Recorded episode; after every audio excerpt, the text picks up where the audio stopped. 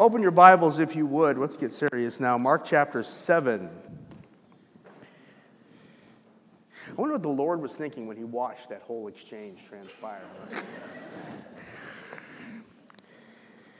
Um, our, our, passage this morning, and for our guests, we've been in Mark for quite a while, is really, um, I would describe it as intriguing. It's an intriguing passage. Last week it, it, was challenging, but for completely different reasons. If you were here with us last week, you know that Jesus, having arrived in the area of Tyre or Tyros, uh, in what is now Lebanon, uh, was ministering to a woman whose daughter was possessed of an unclean spirit. And the exchange between them, if, if you're familiar with it at all, if you were here last week, is really challenging because this is the woman to whom Jesus said, she being a Gentile, that it's not fit to take the children's bread and give it to the dogs. And again, I can't speak for anybody else, but the first time I read that, it was, you must be kidding me. Is Jesus actually like a bigot?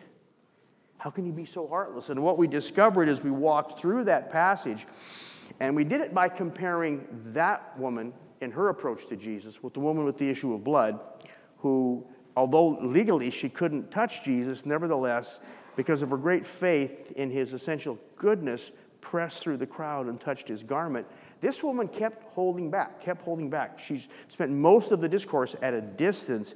And what my, my hypothesis is, if you will, is that the reason Jesus challenged her the way he did was to help her actually identify and bring out into the open those boundaries that stood between them. There was a strong racial divide, an ethnic divide, a DNA divide, a gender divide, and Jesus was drawing her through all those by identifying them so there would be no question that they were no longer boundaries, that she could approach the Savior freely and openly. Well, this morning, the, the, the, passage is equally challenging, not because it's controversial in any way, uh, because it's simply kind of hard to understand. And unfortunately, our translations don't necessarily help. You know, we have really good translations, don't get me wrong. We have great translations of Scripture, um, but they're all just that translations. And you know, you hear the expression something gets lost in translation. Well, sometimes things get added in translation too, and that's just because they're translations. It's not a commentary on whether they're good or bad. So, again, this is a passage where the translations can, are not always helpful. We'll talk about that when we get to it. But Mark chapter 7, beginning uh, in verse 31. And again, he went from the region of Tyre and came through Sidon to the Sea of Galilee within the region of the Decapolis. And they brought to him one who was deaf and spoke with difficulty, and they entreated him to lay his hand upon him. And he took him aside from the multitude by himself and put his fingers into his ears. And after spitting, he touched his tongue with the saliva. And looking up to heaven with a deep sigh, he said to him, Ephphatha, which means be opened. And his ears were opened, and the impediment of his tongue was removed, and he began speaking plainly. And he gave them orders to, not to tell anyone, but the more he ordered them, the more widely they continued to proclaim it. And they were utterly astonished, saying, He has done all things well. He makes even the deaf to hear and the dumb to speak. Father, we thank you for your word. Pray, Father, as we look at it this morning, we would hear from you. We would see, Father, the truth you have for us that we need, Lord, in our lives each day. We ask that. In Jesus' name, amen. So, what's the deal? We have a person, man, could be a boy, um, who was brought to Jesus. We don't know much anything about him, but he's brought to Jesus with both deafness and a severe speech impediment. That's clear. But Jesus' methodology is unusual to say the least. And um, I mean, the fingers in the ears, we can get that. But everything after that's kind of, I don't know, vague. Hard to exactly pin down what happened. But despite that, despite our, our inability to pin down exactly what happened, there is truth there that is highly significant and incredibly relevant to our lives. And that's what we're going to try to, um, to see this morning. So, what we're going to do is we're going to first again make sure we have the setting correct, make sure we have the, the context set so we see the passage in its context, and then consider exactly what we have in front of us, both in terms of what is done and what is said. Right? Sometimes we only get one of those. Both what is done and what is said. And finally, we can ask the question exactly what does it mean and how does it speak to us? So, um, what we're going to find this morning, I would suggest, is in addition to the obvious compassion of our Lord, the extraordinary compassion of our Lord, uh, his absolute authority over the human condition. And we're going to see those linked his humanity and his deity. And that as we see those things linked together, the linking of his compassion, his humanity, his power, his deity, um, something that we can put a tremendous amount of confidence in. There's a reason we have the confidence that we have in our Lord. And it's in that connection between the completely human and the completely divine that is our Lord. Confidence building passage for us. So let's talk first about the setting. Um, I would suggest afterwards, I thought about putting it up. I didn't know that would be helpful. Uh, take time after service to look in your Bible, or if you have to Google it, at a map of this journey that Jesus is making. Uh, he's already left Israel and gone, and gone north to Tyre, or your map may say Tyros. Uh, that's in southern Lebanon on the coast. That's what we saw last week. He did so in an attempt to get away from the crowds, try to get some downtime. If I sound like a broken record, that's because he's been trying to do that since the middle of the last chapter, chapter 6, trying to get this time with just his disciples. I'm starting to think the reason that Jesus made these long journeys is because probably when they were walking was the only alone time he got because whenever he got to where he was going, there was a crowd or there was somebody waiting for them. So last week we saw how he had traveled north into Lebanon. Now, this passage, this portion of scripture, he's going to go even farther north to the town of Sidon, which is halfway to Beirut. That's how far he's walking. Remember, they're walking all this way. And then he's going to, from there, turn east and travel inland. Some scholars think as far as Damascus. And he will then turn south I'm doing it from my perspective, not yours. He will go east and then south to somewhere in what is called the Decapolis, which is, which is a collection of 10 cities, that's what the word means, 10 cities, that were semi autonomous under the Roman government. These 10 cities, Damascus was one, that had pretty well behaved themselves as far as the Romans were concerned. So they were given a lot of autonomy. They kind of ran their own, own affairs. And it, it expressed this large area in what is now Syria and Jordan largely Gentile, primarily Gentile, and Jesus is moving through this area. And this whole journey is going to amount to almost 100 miles on foot. All Jesus trying to get some away time with the disciples because he has stuff he has to share with them. Uh, the Decapolis was Hellenistic, which meant not necessarily Greek in ethnicity or DNA, but in their culture. Greek language, Greek thinking, Greek deities, all that good stuff, you know. And so, and not, not Jewish, and not necessarily welcome or open to Jews, which is why Jesus could go there expecting, uh, if nothing else, at least some anonymity. Nobody's going to know him. That, that's the hope. And of course, doesn't work. Doesn't work. As soon as Jesus uh, gets where he's going, he's greeted by need. Need for ministry. So let's look at what happens and what's said. Unfortunately, again, a case where sometimes the translations don't always help. Mark 31 talks about Jesus' travel. And I don't want to miss those first two words where it says and again, like again, like he's walking again, he's traveling again, he's still trying to get away. Okay? He's walking again, and he moves on in this circle that I've already described.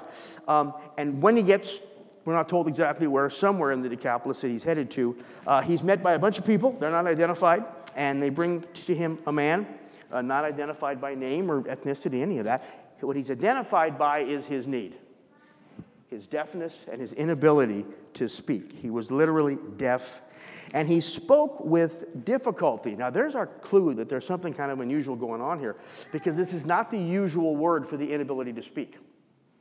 In antiquity, uh, at least in the Greek language, the word for deafness and the word for the inability to speak were the same word because the two were usually connected. If you were deaf, you probably wouldn't be able to speak. And if you couldn't speak, the re- reasonable expectation was it was because of deafness. So the same word is used, but that's not here. Mark uses a rather unusual word that stresses the fact the man could speak, but it was with difficulty. He could not be understood, right? It was, it was difficult to make a sound, difficult to be understood. Most scholars see in that evidence that he probably wasn't born with this condition. This is probably something that had developed over time, and that may be a clue that helps us as we look through the passage, right? Um, the request is also unusual. They asked that Jesus would just lay his hand on him. Now, the need is pretty obvious, right? The guy is deaf and can't speak. Uh, this would suggest that, again, may have been a Gentile crowd because the, the willingness to not ask too much, not press in too close, recognize again those barriers, right? So they asked that he would lay his hand on him. Verse 33 is where it gets interesting for us. Verse 33 Jesus takes the man aside. Now, we're not told why. Um, scholars suggest two possibilities, or maybe both. One is out of compassion. Uh, he wants to draw the man away from the crowd. He's not drawing as much attention, be able to keep it, you know, more comfortable for the man. The other, which is equally possible, is that Jesus is still trying to keep things on the down low. Now, in our minds, when you look at all the things Jesus had done, you know, and he would do, all the amazing miracles, we wouldn't necessarily think that just curing somebody of deafness and inability to speak would draw that much attention, but that's not true. If you look, for example, through the Old Testament, you don't find that miracle. And, and in, the summer, in the summary of what happens, at the end of the chapter, the people proclaim, even he makes the deaf to hear and the mute to speak. These would have been seen as incredible things. So Jesus is perhaps withdrawing in order to, again, try not to draw too much attention to himself. He's really desperate not to draw all this attention to himself, right? So he takes the man aside, and then he touches the man, putting his fingers inside his ears, just like this. This is the, based on, on the text, this is the clearest part of the whole miracle. After this, it gets a little fuzzy. But this is very clear. Jesus took the man off by himself and stuck his fingers in the guy's ear, right? And then we read that spitting, he touched his tongue. And some translations read, with the saliva. And that's where we really need to be careful because I'm just curious, by show of hands, how many of you have a translation that has that? He touched his tongue with the saliva. I don't know how to break the news to you. I can't find that in any manuscript. And, and the study Bible that, that I use lists other manuscripts that like are weird or off, as well as ones that are close. It tries to give a spectrum of, I can't find that anywhere. I have no explanation for how it got in the text. It's in some translations, other translations don't have it, and the translations that have what we call like marginal notes, they don't, I don't know where that came from. Except that, and this is the challenge of translation, and this is not an indictment of the translation. Translation, if you've had any experience at all, maybe you've been in a conversation where, you know, a visitor from and you and you knew the common language and you had the role. It is exhausting and it's not easy because languages don't just match word for word. They don't just match piece for piece. And as a translator, you have to draw conclusions. And as a translator, you have to supply some things. So it's not an indictment of the translation. It's just to say that that addition of Jesus touching the man's tongue with the saliva isn't actually in the text, right? In fact, this is really going to make it fun. We can't even say with absolute certainty who did the spitting. Look at the text carefully. It does not say Jesus is the one who spit. It's entirely possible the other guy spit. Now you say, well, where'd that come from? I will tell you where that came from. Because I was well outside my area of expertise in this matter, um, before we established a theology of spitting, I thought it might help to talk to somebody that knows a little bit more about like anatomy and that kind of stuff. Because the part about him touching the ears is clear, but everything after that is like, okay, who spit where and who spit on who and who touched who where? It's, kind of, it's, not, it's, not, it's not perfectly clear. I learned something from a person who I trust. Um, I hope that after we're done, I'm, my trust is seen to be justified. I'm sure it is. I'm sure it is. Um, in the point of the jaw, on both sides, there's glands. Three, gl- three glands in pairs, and if I'm off, I apologize. This is my best recollection, which I've also researched. But there's three glands on both sides of the, the, the here right at the bottom of the ear that are related to digestion. Okay? And one of these glands, if you push on it just right, will make a person spit involuntarily, like. Now, that's what I got from a reliable source. Um, I had been told that this is an especial concern for dentists because they could, you know, could spit on when they don't intend to be. So that's, but there's these glands that are involved with digestion. Now, you know, that actually is not really relevant. What is relevant is if a tumor develops in one of those glands, this is where I think it gets very critical. If a tumor develops in one of those glands on either side, that tumor can affect both speech and hearing. So I would suggest that that is in all likelihood what had happened to this person. Born with the ability to speak and hear, through the development of a tumor, had lost that, hence his ability to speak, but not very well. Jesus touching him was not like some sort of magic. In, I would suggest it was really no different than when you or I are perhaps healing from somebody that has like a bad shoulder. We put our hand on their shoulder. It's just it's a point of human contact, right? There's nothing magic in it. Uh, again, I don't think there's anything magic that happened. I know there's nothing magic that happened when Jesus touched the man in his ears. What we see, however, is whatever was, here's the point. Here's the point. Whatever was wrong with this guy, Jesus knew it. Absolutely. And he knew absolutely what to do, and he did it. Jesus knew what to do, and he did it. That's what happened. Now, verse 34 transitions more to what is said. And frankly, I think there's a lot more significant truth in verse 34 that speaks, it speaks to us incredibly. Verse 34, and looking up to heaven with a deep sigh, he said to him, Ephphatha, which means be open. As far as I'm concerned, this verse is the whole thing. This verse is the whole thing. It starts with Jesus looking up into heaven. He's exhausted, he's spent. He's desperate for time with his disciples to teach him the things he needs to transition to them or transfer to them before he leaves. He wants downtime. He doesn't want ministry time, yet he's confronted by ministry again. So his first response when he's called upon to minister is to look to his Father. Father.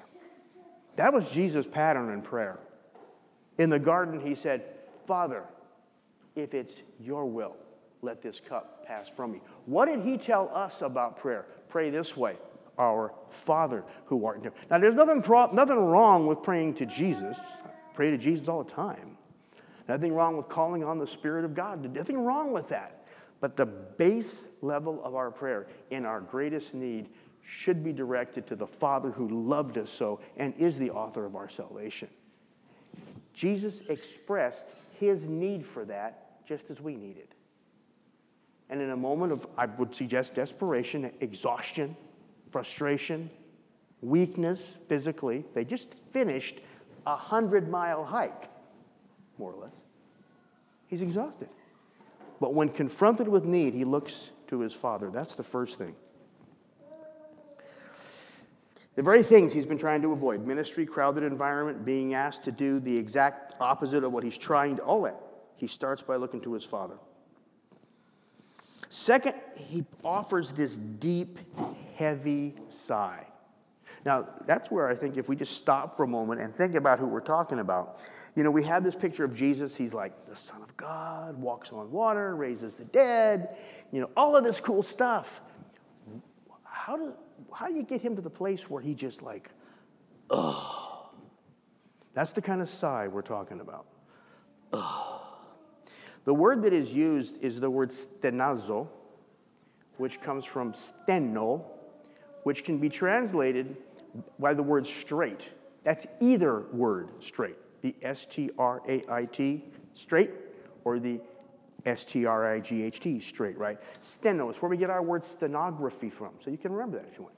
It means that Jesus is having this feeling of being compressed in by circumstances and situations and what he wants to do and where he thinks he needs to go and what he needs to be. And circumstances are making that harder and harder and harder. Boy, don't we know that? We got stuff to do and not enough time to do it in, and responsibilities are crowding out what time we do have, and we've got relations that are, are pressing in, and family demands, and it seems that no matter what we're trying to do, everything presses in to make it impossible. And what do we do? We sometimes just, oh, I'm sure I'm not the only one. Oh. And Jesus at this moment, looking up to his father, goes, Oh. I know it's not a real divine picture, right? It's not the picture you normally have of Jesus, right? The, oh, but that's where he's at.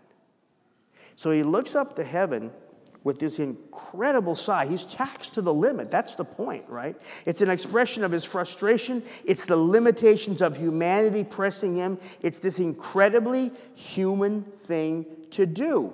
And what we see in the passage is Jesus expressing that degree of frustration, that degree of exhaustion, that disappointment that is so very common to humanity. But at the exact same moment, he rises above his humanity in a compassion that causes him to rise above his own needs. As much as he wants one thing, and as much as meeting this person's needs is going to send him exactly in the opposite direction, because he knows what's going to happen, word's going to spread, and the next thing you know, boom, more crowds. He rises above his exhaustion, his frustration, all of that stuff he rises above his own wants and needs to minister to a hurting person. And so, driven by a compassion beyond mere humanity, he says, Ephphatha, be opened. Now, everything to this point is expressing humanity, right? And then he gives an order, a order of, of divine origin that only divinity can give. Be, oh, it's a command.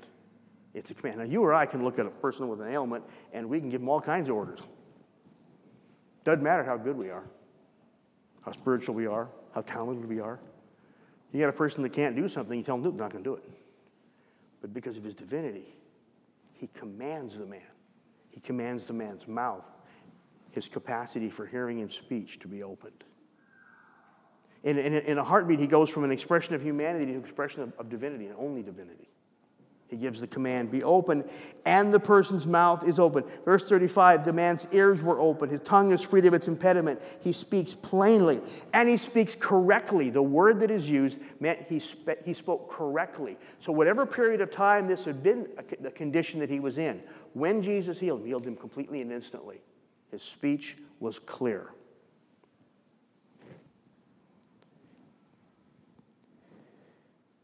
Mark 36 and 37, Mark returns to the issue of um, Jesus trying to resist his increasing fame and notoriety.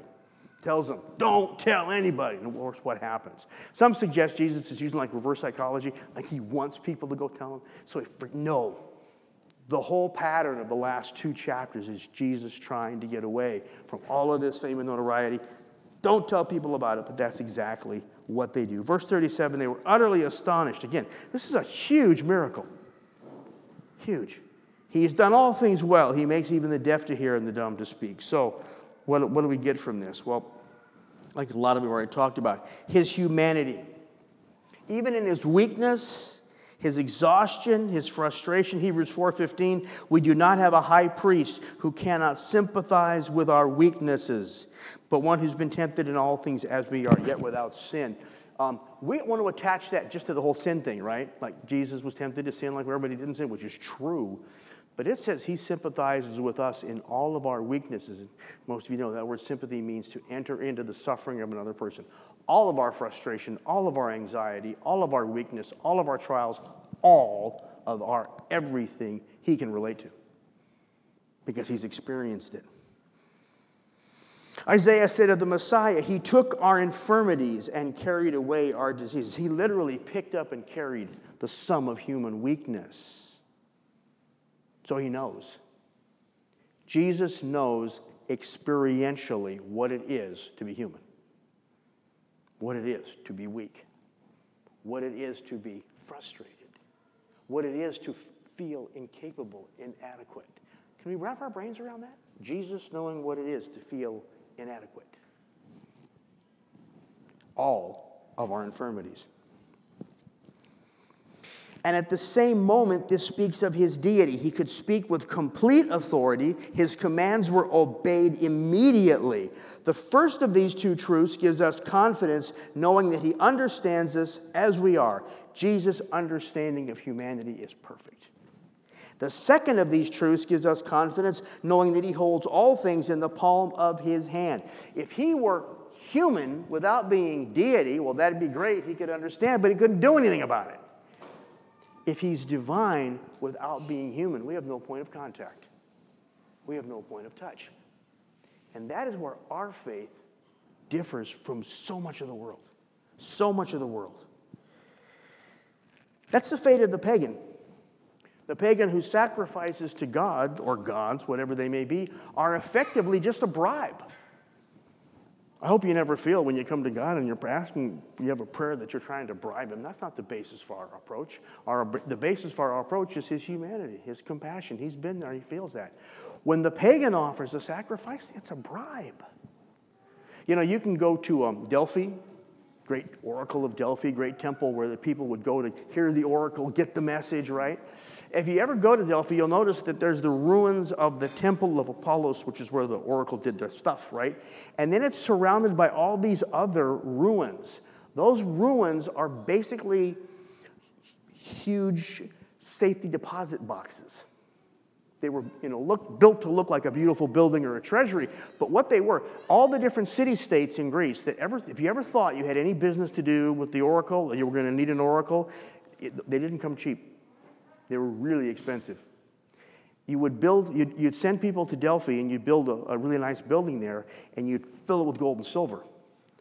So that if you were in desperate need of an oracle, you need to know what to do. You didn't have to send the gold and silver to Delphi, it was already there because that's kind of dangerous, you know, traveling across, you know, wild countryside with gold and silver. You just sent a rider, and the gold and silver was already there. So all of the, most of what you see when you go to the ruins of Delphi isn't, isn't the, the oracle, it's the cash box where they had to set money aside. Was that because, you know, the oracle had a hard time hearing or because the oracle, no, the oracle didn't care. In their mind, oracle doesn't care. Whether you win or lose, doesn't care. You got to bribe him. Or you can go to the temple of Asclepius in a, near Epidaurus, beautiful, beautiful part of Greece. This is the temple where most of the healing was involved. Asclepius, the god of healing. And um, it's very fascinating, beautiful area.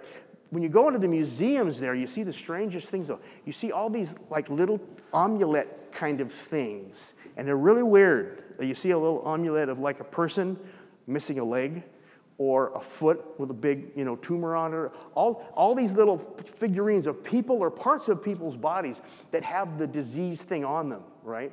And they're all gold and silver, right? If you wanted, you know, the god of Asclepius to heal your family member, you would take this little thing that expressed what it was so there was no questions asked, but you, you're bribing because the God doesn't care. Pagan deity doesn't care, does not know you, doesn't want to know, you, but if you can pay them off enough, you can manipulate them into doing what you want. That is so different, so desperately different. Not only do you not have to bribe God, you can't. We cannot buy him off with any offering. But that's okay because we have something better. We have a familial relationship. And when I pray, I really try to never pray God. I mean, He is. That's like what He is. I say, Father. Because that's who He is to me. He is my Father, who in His great love and mercy pulled me out of darkness into His marvelous light. I thank God for the fact I'm adopted. Because it helps me to understand while there is no relationship at all, two people could extend so much love to me, they chose to say, I will love that child. Total act of their will. And if two people can do that, man, it's easy for God. He calls us his own. We are his children. And so when we come to his prayer, come to him in prayer, the basis of our prayer, our confidence is that we are kin Wow. That's really wild. If God were God without humanity, there'd be no point of contact. There would be no hope, no understanding. But we come to God knowing He has, in the person of His Son, experienced us. And if, he got, and if he weren't God, if he was merely human, no matter how powerful, how wise, how smart, he couldn't respond because our needs are simply too vast. The point of all this is really simple the great confidence we have coming to our God coming to our Heavenly Father. We have confidence. And I think about the disciples, how they must have been amazed over and over and over again as they tried to process this reality that the one whom before them was both fully God and fully human, as one completely capable of meeting every need they had, and on the other hand, completely known to them and by them. So, you know, it really doesn't matter where we are in our overall walk with the Lord. Maybe you've served the Lord for a whole long time. Maybe you're not even sure if you know him now, or you, maybe you know you don't. We start where Jesus started every day with every need and every want. If it's a need in our bodies, if it's a need in our families, if it's a need in our, whatever, any area of life, if it's the need to enter into the relationship that we call salvation, where our sins are paid for, we start by saying, Father, this is what I need. This is where I'm at all start the same and all end the same. Blessed by a loving, devoted Father. So if you're at a place where you've got a need, whatever it might be, and, and you don't know where to go, that's where you go. If you need help in that, that's what Pastor Joyce and I are here for. If you, if you got a need and you don't know how to address it anywhere on that spectrum, come talk to us. We'll pray with you. And we can do that because we're in the same situation. Father, thank you for your word so much, Father. As we look at this passage of Scripture, it does, Father, present us with some things we don't fully understand, but we understand the important part, Lord. We understand that despite a state of complete and total exhaustion, frustration with his circumstances, Jesus, when called upon, responded in mercy, compassion, and power. Lord, that's so good for us to know that we are never going to call on you and hear, I'm too busy or I'm too tired No. And we're most certainly never going to hear you say you don't care because you are our Father. And the source of our hope and confidence is your Son, our Savior. Give us wisdom, Father, to walk through our days with that confidence. In Jesus' name, amen. Let's stand and worship the Lord this morning.